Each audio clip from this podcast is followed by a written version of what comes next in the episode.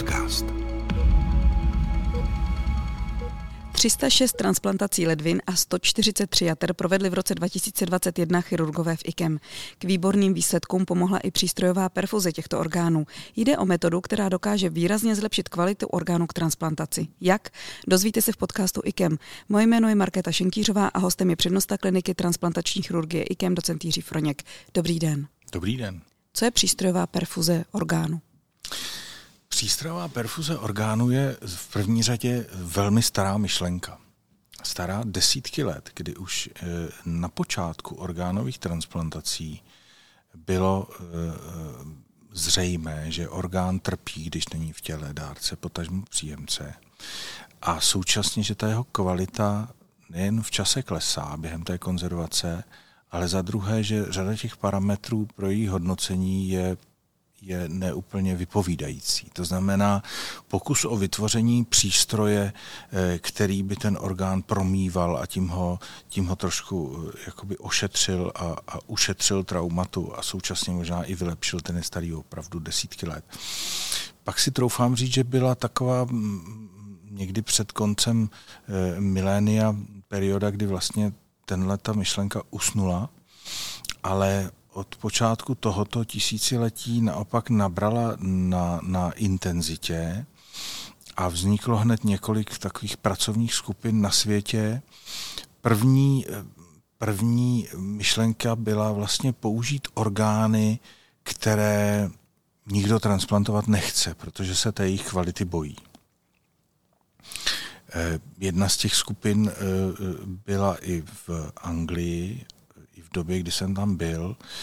A tam kolegové typu Mike, profesor Mike Nicholson eh, vytvořili vlastně sami, designovali přístroj, kde ty orgány myšleno ledviny promývaly ať už konzervačním rozsokem nebo následně dokonce okysličenou krví v tom přístroji, tak aby Eh, trošku vyhodnotili lépe jejich parametry, než to, co se standardně v tu dobu hodnotilo a současně se je pokusili vylepšit. A tyto, tyto studie vlastně dopadly velmi dobře, to znamená většinu takových ledvin oni úspěšně transplantovali. Kritika dnes říká v podstatě správně, že ty tehdejší parametry odmítnutí toho orgánu transplantaci byly do značné míry subjektivní, byť do dneška samozřejmě řada z nich je subjektivní nadále, a že vlastně ta studie neprokázala až tak mnoho, protože možná, kdyby ty ledviny bývaly, byly transplantovány bez toho přístroje, že by fungovaly také.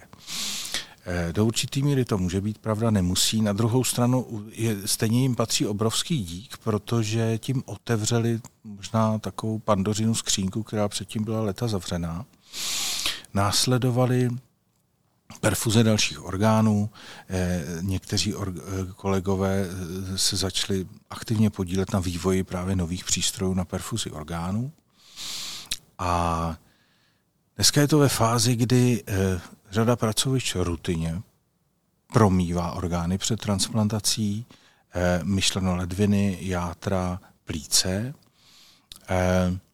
Na druhou stranu existuje několik přístrojů, existuje několik metod, každá z nich má své výhody a nevýhody a ta problematika se neustále vyvíjí dál a dál. Co se týče toho přístroje jako takového, jak vlastně vypadá, co vy vlastně s tím orgánem přitom děláte? Popište nám to. Je to přístroj eh, velikosti tohoto psacího stolu, ve kterém je v prostředku zasazený lavor, do kterého ze spoda vedou hadičky.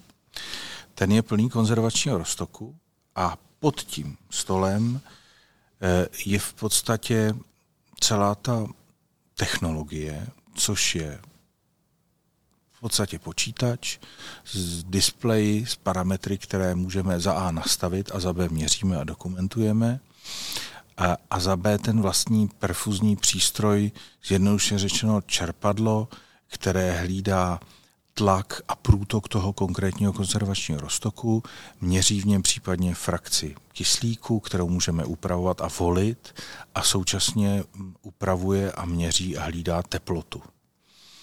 Eh, to znamená, my ten vložený orgán promýváme eh, u ledviny tepnou, u jater buď to portální žilou nebo i tepnou a do každého toho cévního systému nebo do, do té tepny vlastně proudí, proudí hm, speciální rostok, který má ten orgán jakoby uchovat v co nejlepší kondici.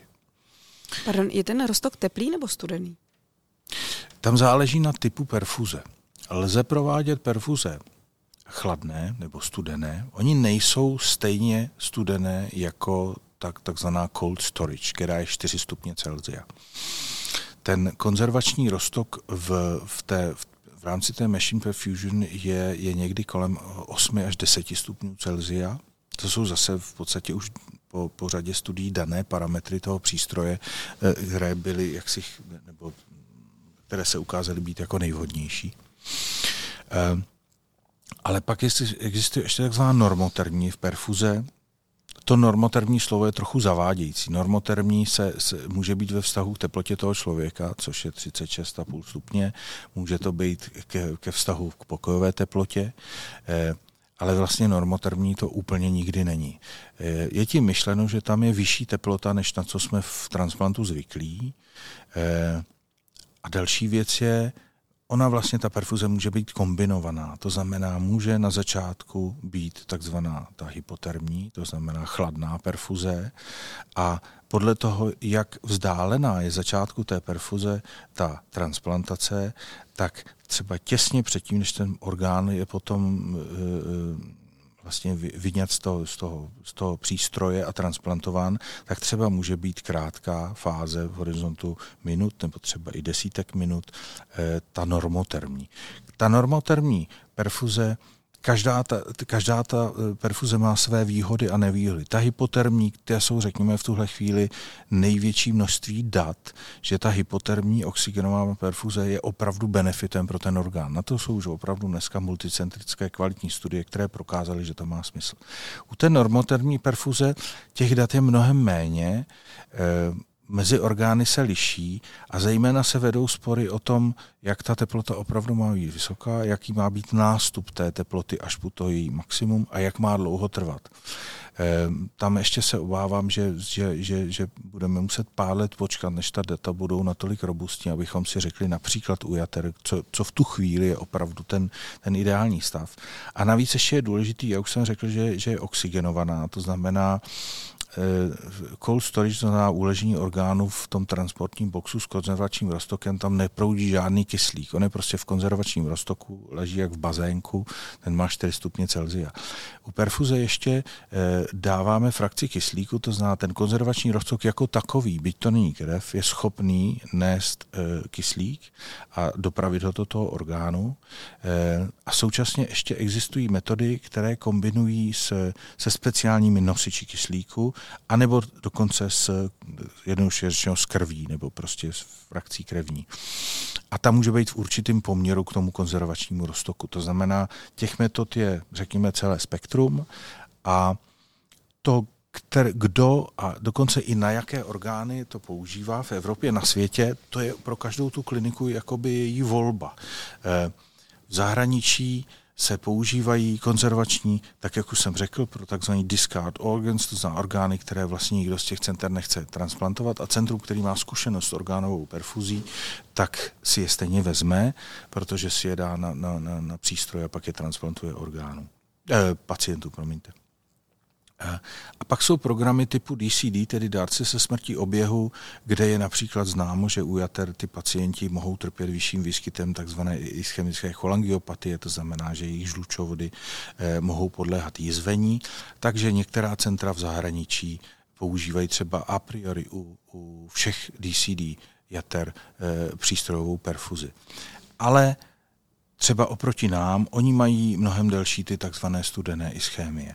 Eh, my jsme tenhle ten program připravovali řadu let u jater, následně u ledvin a nejdůležitější bylo pojmenovat si tu naší konkrétní situaci, to znamená, pro které orgány my budeme takovou přístrojovou perfuzi používat a za jakých podmínek, ten takzvaný protokol, za které orgány, které orgány a, a, a kdy budeme a na jak dlouho a na jaký typ perfuze dávat.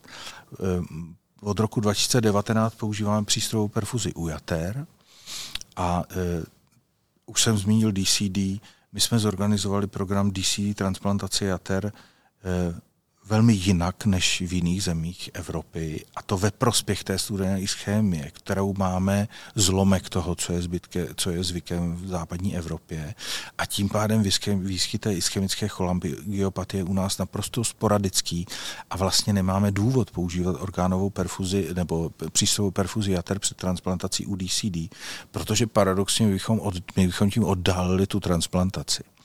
To znamená, my jsme naopak vybrali skupiny eh, dárců, potažmo jater, které považujeme našima očima v našich podmínkách za rizikové ve smyslu funkce toho orgánu a, a ty, eh, ty podle jasně daného protokolu perfundujeme.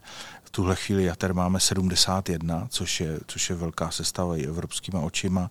S ledvinami jsme začali mnohem později, vlastně jsme je měli až poslední dva měsíce loňského roku a těch máme v tuhle chvíli devět. A zase, stejně jako u jater, pojmenovali jsme si konkrétní skupiny nebo kon, vy, vytyčili konkrétní parametry pro, pro perfuzi eh, ledvin a, a tak, tak postupujeme a budeme postupovat. Samozřejmě vždycky musíme za určité období, eh, obvykle roku, vyhodnotit ty, ty, ty, ty výkony, jestli tak, jak jsme si ty parametry eh, na začátku stanovili za, jestli to bylo správně, a nebo je potřeba nějak upravit, a nebo za to ještě stále platí. Co se týče té doby, vy jste říkal, že to záleží na orgán od orgánu a, a důvod od důvodu, proč se te, ten orgán na ten perfuzor dává. Ale přesto, jak dlouho mohou ty orgány na tom perfuzoru být? To je skvělá otázka. No, eh, to nikdo neví. Ty studie ze začátku byly opatrné, to znamená, že ta perfuze byla krátká, zejména s obavou, zda, zda paradoxně ta perfuze může tomu orgánu uškodit. Ehm, dneska už jsou perfuze, které naopak, teď, teď vyšly některé práce, které, které ukazují enormně dlouhou tu konzervaci, které zase z praktického hlediska se obávám, že nemají velké uplatnění, protože nevidím moc důvod mít den nebo dokonce několik dnů orgán na, ta, na tom perfuzním přístroji. Tuhle chvíli těžko říct, co bude praxí za příští, za pět let. To nevíme, ale můžeme se dohadovat. Já myslím, že e, jsou, je potřeba do toho vložit v podstatě tři myšlenky. Číslo jedna je vyhodnocení kvality toho orgánu. E, vyhodnocení kvality toho orgánu je mozaikou parametrů, které nám ukazuje ten počítač toho přístroje v podstatě během první hodiny nebo maximálně v průběhu druhé hodiny té perfuze my vidíme parametry toho orgánu a dokážeme tedy říct o něco více o jeho kvalitě. Eh, druhá myšlenka, která do toho patří, je takzvaná rekondice orgánu. Eh, rekondice to znamená vylepšení kvality toho orgánu před transplantací. Ne každý dárce je oběhově stabilní, některý má nízký tlak, ty orgány tím trpí. Eh, ne každá perfuze je ideální, může mít určitý eh, stupeň aterosklerózy, prostě konzervační roztok céva mi nedoputuje do orgánu úplně ideálně, tak jak bychom si přáli. Eh, hned několik těch kroků k tomu kvalitnímu orgánu může být suboptimálních a to má možnost ten přístroj vylepšit. To znamená, rekondice orgánu je velké téma a s tím souvisí i ten čas. Ehm, v tuhle chvíli eh, žádná velká práce na rekondice třeba jater neexistuje. Eh, přístroje jsou v principu tři, každý funguje na malonko jinak a řekl bych, příští roky ukážou, za jakých podmínek a za jakou dobu jsme schopni ten, ten orgán myšleno třeba játra vylepšit. A třetí je věc organizační, která která bude neméně důležitá. Jinými slovy je možné, že ten orgán e, může e, si na tom přístroji takzvaně na svou transplantaci počkat. A už jsem mluvil o jiných zahraničních centrech, která mnohdy jsou například e, limitována tím, že nemají možnost otevřít několik operačních sálů na transplantace v jeden den nebo v jednu noc. A tato centra mimo jiné čekají na to, že ten orgán prostě budou transplantovat v sekvenci za tím předchozím a ten počká na té přístrojové perfuzi. My se v této situaci obvykle nebo prakticky ne, ne, ne, ne, ne, jaksi ne, neocitáme v IKEMu naštěstí. Na druhou druhou stranu to úplně neznamená, že bychom občas neuvítali, kdyby ten, že některé transplantace jsou nejen technické, ale i organizačně velmi složité. Potřebujeme k tomu speciální na sále přístroje, biomedicínské inženýry a řada věcí se prostě v denní dobu a potažmo třeba v pracovní době řeší mnohem s nás, nežli v sobotu ve dvě hodiny ráno. To znamená, ve chvíli, by ten přístroj nám umožnil oddálit tu transplantaci ve prospěch těchto těch organizačních změn, tak bychom to samozřejmě v některých případech taky uvítali. Může se stát, že ten orgán, který je napojený na perfuzor, se nakonec nevylepší natolik, že ho prostě netransplantujete? Ano, ano. Zejména tehdy, když ty parametry, a jich celá řada, ať už tlak, rezistence v tom orgánu, kvalita toho efluátu nebo i, i makroskopie, to znamená mapovitá tkáň a tak dále. Eh, plus můžeme odebírat i laboratorní eh, vzorky eh, z toho, z toho efluátu a ty vyhodnocovat v laboratoři. Ve chvíli, kdy ta mozaika parametrů je prostě nepříznivá, tak, tak určitě to nestojí za riziko ten orgán transplantovat a, a, a vystavit pacienta riziku primární a funkce nebo dysfunkce toho orgánu říká o orgánové perfuzi, přístrojové orgánové perfuzi, docent Jiří Froněk, přednosta kliniky transplantační chirurgie. Děkujeme zase někdy naslyšenou. Také děkuji, hezký den.